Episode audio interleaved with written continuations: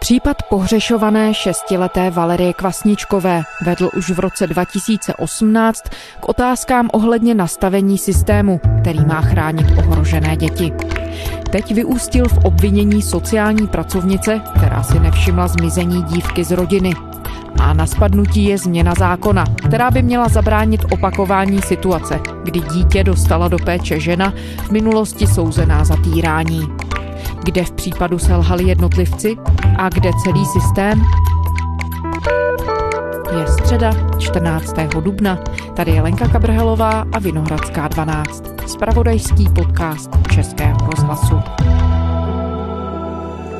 Kriminalisté stíhají sociální pracovnici z Prahy 8 za to, že zanedbávala dohled nad péčí o šestiletou Valérii.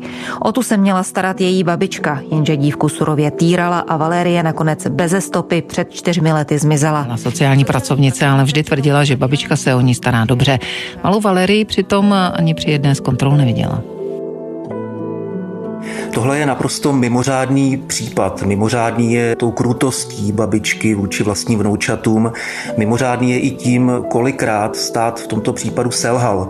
Reportér radiožurnálu Artur Janoušek. Selhala sociální pracovnice, která měla dohlížet na to, jak se babička stará o děti, které jí soud svěřil do péče. Nezjistila vůbec, že babička ta vnoučata týrá, že dokonce jedno z těch dětí, šestiletá Valerie z rodiny zmizela půl roku, o ní vůbec neměla žádné zprávy a ta sociální pracovnice si toho vůbec nevšimla. A také selhal stát. Selhal stát v tom, že svěřil děti do péče někomu, komu vůbec neměl. Opatrovnický soud, který rozhodoval o svěření těch vnoučat do péče babičky, nevěděl, že ta babička v minulosti týrala už svoje vlastní děti.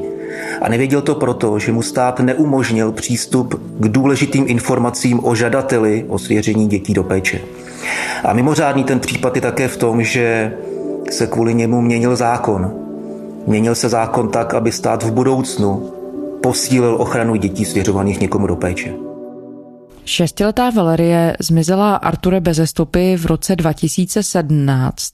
Jak se na ten příběh vůbec přišlo? Bylo to někdy v srpnu 2018, kdy si jeden z příbuzných té rodiny všiml, že dlouho neviděl Valerii a tak se obrátil na policii. Začalo vyšetřování. Nejprve policie vlastně vyšetřovala zmizení té dívky. Než se dostala k tomu, jak to vůbec chodilo v té domácnosti té babičky Soni Kvasničkové, tak byla pohřešovaná šestiletá Valerie a zjišťovalo se, co se s ní stalo. Policisté druhý den prosí o pomoc s pátráním po šestileté Valery Kvasničkové z Prahy. Zjistili, že ji už několik měsíců nikdo neviděl. V poručnické péči měla dívku i s jejími sourozenci babička. Policie hledá šestiletou Valerii Kvasničkovou z Prahy. Lidé dívku naposledy viděli loni v říjnu na pražském Šiškově ve Vyklefově ulici, kde bydlela. Hledaná dívka je asi 120 cm vysoká a má černohnědé vlasy a hnědé oči. V levém obočí má jizvu. Pátrání spustili kriminalisté v polovině srpna, kdy kdy příbuzná holčičky policie upozornila, že Valerie už dlouho neviděla. Policisté nevylučují, že se dívka mohla stát obětí trestného činu. Ta poručnice, její babička je v případu hlavní podezřelou, protože se o tu dívku měla starat, nedokáže vysvětlit, kde ta dívka, dívka je, takže ta skončila ve vazbě. Policie žádala veřejnost tedy o pomoc při pátrání po dívce až v září 2018, tedy s douškou, že dítě bylo naposledy ale spatřeno v říjnu 2017. Zjistilo se, jak je možné, že Valerie celou tu dobu nikomu nechyběla ve školce, praktickému lékaři, proč selhaly vlastně všechny ty instituce po cestě? Ono se ukázalo, že ta babička, která se měla starat o ta čtyři vnoučata a týrala je, týrala především tu šestiletou Valerii, ona moc nespolupracovala s těmi orgány, které mají dohlížet na to, jak se o ně stará.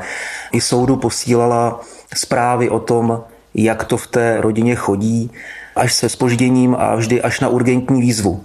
Až když musela, tak něco poslala.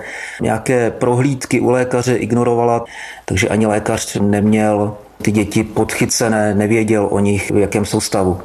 Školka zafungovala v jistý moment, kdy si pracovnice školky všimly, že Valerie má na těle nějaké stopy násilí a obrátila se na policii s podezřením na týrání.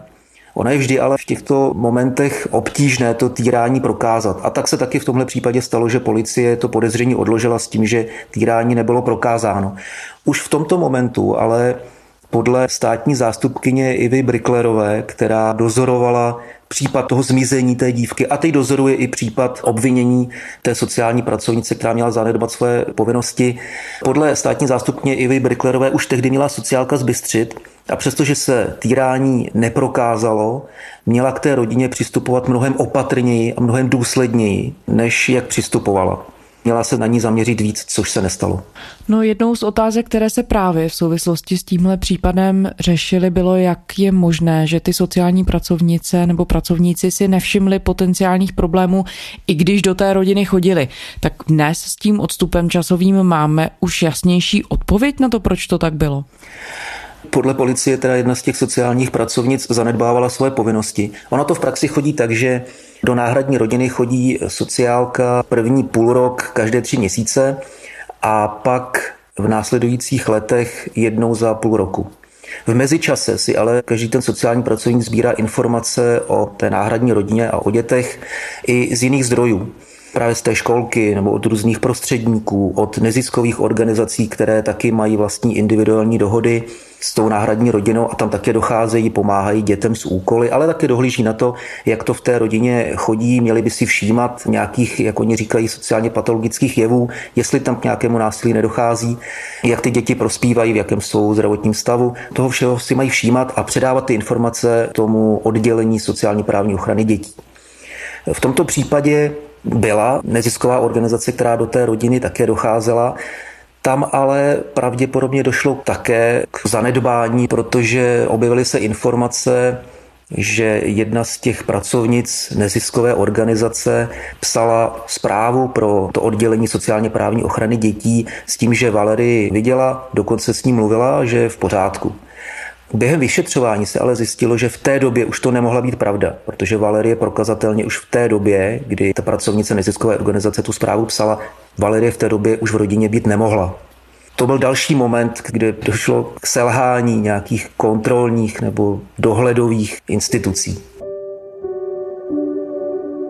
Poručnické rodiny navštěvuje podle zákona taky takzvaná doprovázející organizace. Tou je v tomto případě organizace Dobrá rodina. Její ředitel Zdeněk Soudný je ale vázaný mlčenlivostí. Na celém případu spolupracujeme již od poloviny srpna. Více informací vzhledem k povaze případu poskytovat nemůžeme. Já jsem se tehdy obrátil i na ředitele té neziskové organizace, ten o tom ale nechtěl mluvit. Oni se k tomu tehdy postavili tak, že to nebudou komentovat, takže nevíme, jak to dopadlo, jestli ty informace, které se objevily, jestli byly pravdivé.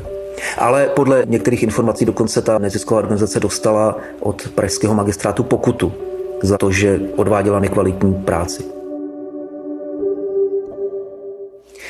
Aktuálně policie stíhá bývalou sociální pracovnici oddělení sociální právní ochrany dětí z Prahy 8 právě za to, že zanedbávala svoje povinnosti, nedohlížela na dění v té rodině tak, jak by měla. A státní zástupně Iva Briklerová sama řekla, že kvůli té její nekvalitní práci došlo k tomu, že půl roku si nikdo nevšiml, že Valerie je nezvěstná. Byla obviněna jedna osoba pro maření úkolů úřední osoby z nedbalosti z našeho pohledu nedocházelo k plnění povinností té úřední osoby tak, jak by si své úkoly měla plnit.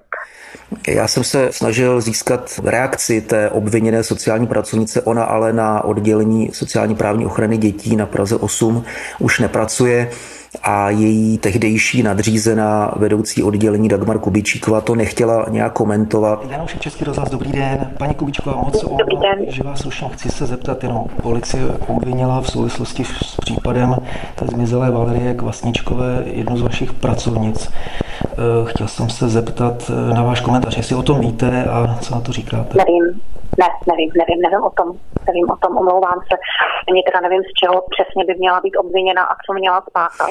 Nicméně popsala obecně, jak to vlastně chodí při kontrolách v těch náhradních rodinách. To, že přijde pracovník ospodu do rodiny a nejsou úplně všechny děti přítomné, je podle mě dokonce naprosto běžná věc. Řekla, že je úplně běžné, že když přijde pracovník sociálního odboru na kontrolu, že tam ty děti v té rodině být nemusí. Ty náhradní rodiny totiž fungují plně běžně jako každá jiná normální rodina. Děti mají kroužky, chodí do školy, mohou někde sportovat. V té době v té rodině být nemusí. což je normální. Ale samozřejmě je tam potom obrovský ale. A je to o tom, jestli uh, mám o tom dítěti jiný informace, jestli jsem ho viděla v jinou dobu, jestli tam do té rodiny dochází někdo, kdo mě objektivně může sdělit, ano, uh, to dítě je prostě v pořádku, jestli mám naplánovanou další návštěvu. V tom okamžiku ale sociální pracovník si má domluvit nějaký jiný termín nebo požádat pěstouny nebo poručníky, aby se dostavili s tím dítětem, které nevidí v okamžiku té kontroly, jak aby se s ním dostavili k němu do kanceláře a nebo zjistí informace o tom dítěti z nějakých dalších zdrojů nebo přes ty prostředníky, které jsem zmiňoval. Když jsem se ptal paní Kubíčíkové, jestli je normální, aby půl roku nikdo nevěděl o dítěti, které bylo soudem svěřeno někomu do péče, tak samozřejmě řekla, že tohle běžné není. A v tom je právě ten problém.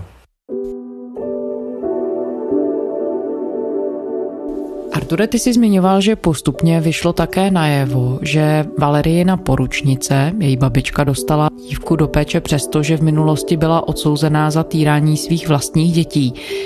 Jak je možné, že to úřady při rozhodování o svěření dítěte do péče přehlédly? To mě také překvapilo. Já když jsem se dozvěděl, že ta žena byla v minulosti pravomocně odsouzená, tak jsme zjišťovali, který trestný čin spáchala. S překvapením jsme teda zjistili, že ten stejný, za který teď byla odsouzená, to znamená, že týrala svoje vlastní děti. V roce 83 za to byla odsouzená na pět let do vězení.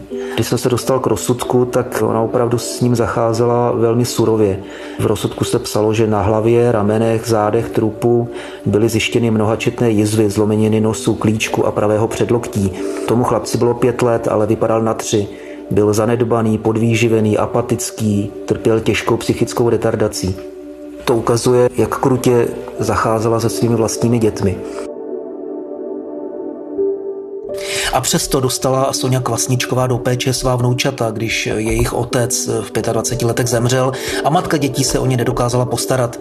Děti na čas skončily v klokánku a pak si je tedy vzala do péče Sonja Kvasničková.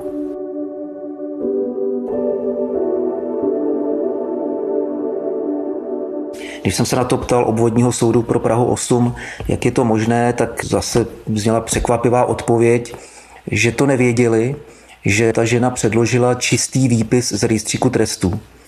Tady je nutné trošku rozebrat, co je to ten výpis z rejstříku trestů. Tam jsou uváděny záznamy o trestních činech, které po nějaké době z toho výpisu z rejstříku trestů vypadávají jsou takzvaně zahlazeny. Je to proto, aby člověk, který v mládí spáchá nějaký trestný čin, aby nebyl stigmatizován až do smrti. Proto po určité době, a vždycky ta doba je závislá na závažnosti toho trestného činu, po té době se ten trestný čin z výpisu z rejstříku trestů vymaže, aby třeba, když žádá o zaměstnání, tak aby to tam už nebylo ale stát zároveň chce mít dohled nad tím, které trestné činy dotyčný spáchal, takže existuje ještě opis z rejstříku trestů, kde jsou všechny trestné činy dotyčných lidí odsouzených a jsou tam natrvalo, ty se nemažou. Opatrovnický soud měl ale přístup pouze k výpisu z rejstříku trestů. A tak se stalo, že viděl výpis, ve kterém byly starší trestné činy té poručnice, té babičky, té Soni Kvasničkové, ty tam byly zahlazeny. A k opisu z rejstříku trestů, kde jsou ty trestné činy natrvalo, tak k tomu opatrovnický soud přístup nemá.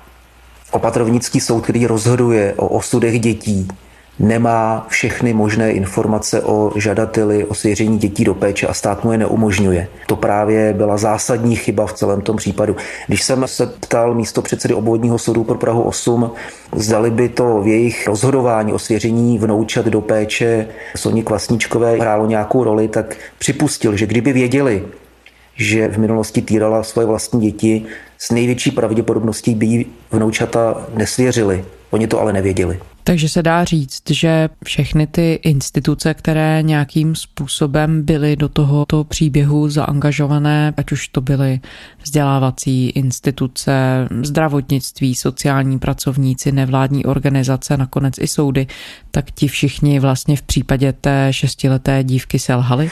To se asi takhle nedá říct. Školka si všimla, že ta dívka byla týraná, policie ale týrání neprokázala. A přece jen potom už jim nechyběla ta ta dívka několik měsíců. Bylo to taky ale přístupem té babičky. Do té školky dítě neposílala, ano, mohla asi školka zalarmovat policii dřív, že prostě do té školky nechodí, mohli se obrátit na policii dřív a to mohlo asi zafungovat. Proč se to stalo, to nevíme. Ano, mohli být důslednější. Soud bych z toho ale nevinil, neřekl bych, že soud selhal. Soud prostě pracuje pouze s tím, co mu umožňuje stát a stát tehdy neumožnil, aby opatrovnický soud získal informace, které jsou důležité při rozhodování o svěření dětí do péče. V tom je ta mezera v zákonech. O to se má postarat stát. A stát se do té doby nestaral. Ono vždycky to dopadne tak, že začne se látat mezera v zákonech až v okamžiku, kdy se něco stane kdy už je pozdě a tak se taky začala látat letos.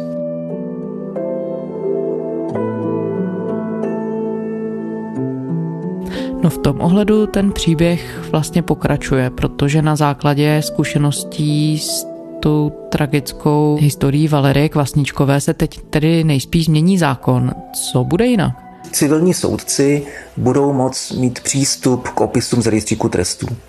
Ono to zatím chodí tak, že civilní soudce vyzve rejstříkový soud k tomu, aby mu poslal výpis z rejstříku trestů. Ten stejný úkon bude do budoucna moc udělat, ale dostane opis, to znamená dostane všechny možné informace o trestných činech dotyčné osoby, i ty, které už byly zahlazeny, ale on je uvidí aby mohl posoudit, zda takové osobě má svěřit děti do péče nebo ne.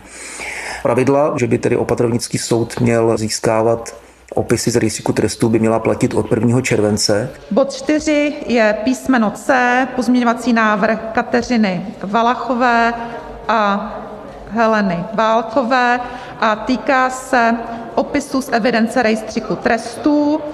Už to prošlo sněmovnou. Ten pozměňovací návrh, který toto umožňuje, začátkem března sněmovna schválila. Zahajuji hlasování. Kdo je pro? Kdo je proti? Hlasování číslo 90, přihlášeno 102 poslanců, pro 88, proti nikdo. Návrh byl přijat. Pokud to schválí i Senát a podepíše prezident, tak 1. července to začne platit.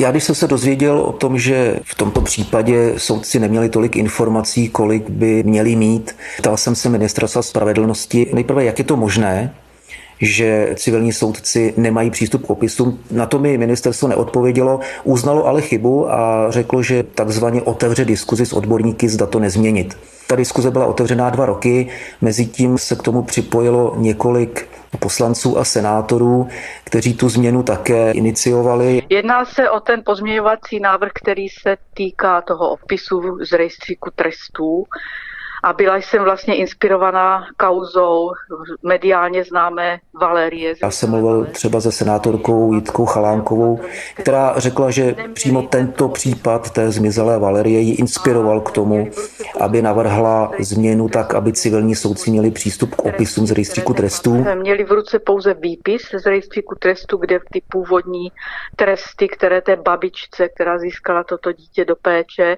eh, jestli se to tedy tou péči dá nazvat, tak eh, vlastně byly zahlazeny.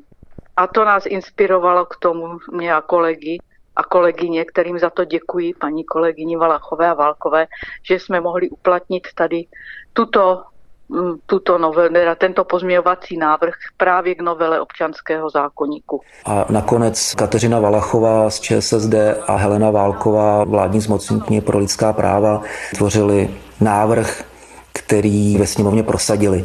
Ono se nejprve přemýšlelo, jak tu změnu zakotvit legislativně, Zkoušelo se, zdali by se nevytvořil speciální zákon, ale v našem legislativním prostředí to je vždycky hrozně zdlouhavá věc. Takže se nakonec využilo toho, že sněmovna v březnu schvalovala zrovna zákon, který zakazuje vymáhání dětských dluhů, což je taky zákon, který chrání děti. A tak se tento návrh na to, aby civilní soudci měli přístup k opisům z rejstříku trestů, připojil k tomu zákonu o zákazu vymáhání dětských dluhů jako pozměňovací návrh a tím ten legislativní proces šel rychleji. Proto tedy nakonec doufejme se dosáhne toho, že ta změna začne platit už od 1. července. Přivážela potřeba chránit dítě na úkor toho, že se ten opatrovnický soud dozví minulost žadatele o svěření dětí do péče a tím naruší jeho práva na to začít v tom životě znova bez nějakého stigmatu. Tady opravdu převažují práva dítěte jednoznačně. Arture, když jsi mluvil s těmi všemi aktéry, vysvětlil ti někdo z nich, jak to, že tu mezeru v zákonech neobjevil nikdo dřív, že na ní nikdo nikdy nepoukázal? Ptal jsem se na to ministerstva spravedlnosti, to ale na tu otázku neodpovědělo. Ono je to vždy tak, že dokud se něco nestane, tak o té mezeře v zákonech se neví. Řeší se až v okamžiku, kdy je potřeba něco změnit, až když se stane nějaký průšvih a pak je nutné tu mezeru zalátat. Nikdo mi na to otázku neodpověděl, proč do té doby, na rozdíl od trestních soudců, civilní soudci neměli přístup k opisům. Ono je v tom zákoně přesně vyjmenováno, kdo k tomu přístup má. K opisům mají přístup orgány činné v trestním řízení, policie, státní zastupitelství a trestní soudci. Má k tomu přístup i ministerstvo spravedlnosti a kancelář prezidenta republiky v okamžiku, kdy třeba žádá o milost. Civilní soudci před lety z tohle systému z nějakého důvodu vypadli. Nikdo mi nedokázal vysvětlit proč. A do toho systému se tedy civilní soudci dostávají až teď, kdy musí se tedy rychle ta mezera v zákonech zalátat, aby se do budoucna ty děti chránily. Když jsme mluvili o postupu všech úřadů a zaangažovaných institucí, proč policie začala vyšetřovat postup té sociální pracovnice až teď s několika letým odstupem? Ona to začala vyšetřovat paralelně s tím případem. Už v okamžiku, kdy u soudu se řešila trestní odpovědnost té babičky, to týrání těch dětí, tak už tehdy státní zástupkyně Iva Briklerová upozornila na tu nekvalitní práci těch sociálních pracovnic, která podle ní vedla k tomu, že se půl roku nevědělo o tom, že zmizelo dítě, což je absurdní. Policie proto prověřovala i odpovědnost těch sociálních pracovnic. Já mluvím v množném čísle, protože na začátku se vyšetřovalo několik těch sociálních pracovnic, zatím byla obviněná jedna, to ale neznamená, že u té jedné se zůstane. Nelze vyloučit, že obviněných bude víc. To obvinění padlo pozdě s dvouletým odstupem, ale on do toho zasáhl i koronavirus, kdy se odkládaly výslechy a všechno trvalo déle, než by mohlo. Mimochodem na konci března uplynula promlčecí lhůta. Pokud by ta dotyčná sociální pracovnice nebyla obviněna do konce března, pak už by nebyla obviněná vůbec. Arture, je po těch čtyřech letech od Valerii na zmizení jasné, jaký byl nebo jaký je její osud? Co se s ní stalo? Ne, to se neví. Policie už, když ten případ vyšetřovala, tak naznačovala, že příliš nepočítá s tím, že by tu Valerii někde našla. Předpokládali, že ta dívka už nežije. K tomu je vedlo několik okolností, které vyplývaly během toho vyšetřování.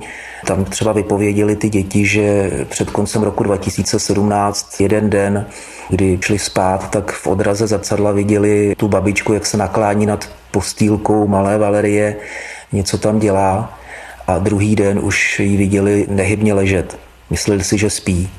Od toho okamžiku ale už neviděli potom tu Valerii mezi nima a policie se domnívá, že ten den pravděpodobně Valerie zemřela. Ale to jsou jenom dohady, protože když se nezjistilo, co se s ní stalo, Sonja Kvasničková Možná to ví, možná ne, ale nikdy to neřekla. Sonja Kvasničková byla loni v lednu pravomocně odsouzená na 8 let za to, že týrala to svoje vnoučata.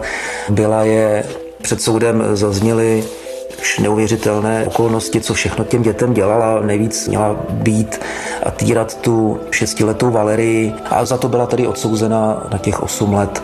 Ale v úvozovkách jenom za to týrání a bytí. Za to zmizení té Valerie nikdy odsouzená nebyla. To se nepodařilo prokázat, že by s tím měla něco společného. Reportér radiožurnálu Artur Janoušek. Arture, děkujeme za rozhovor. Děkuji za pozvání, naslyšenou. A to je ze středeční Vinohradské 12 vše.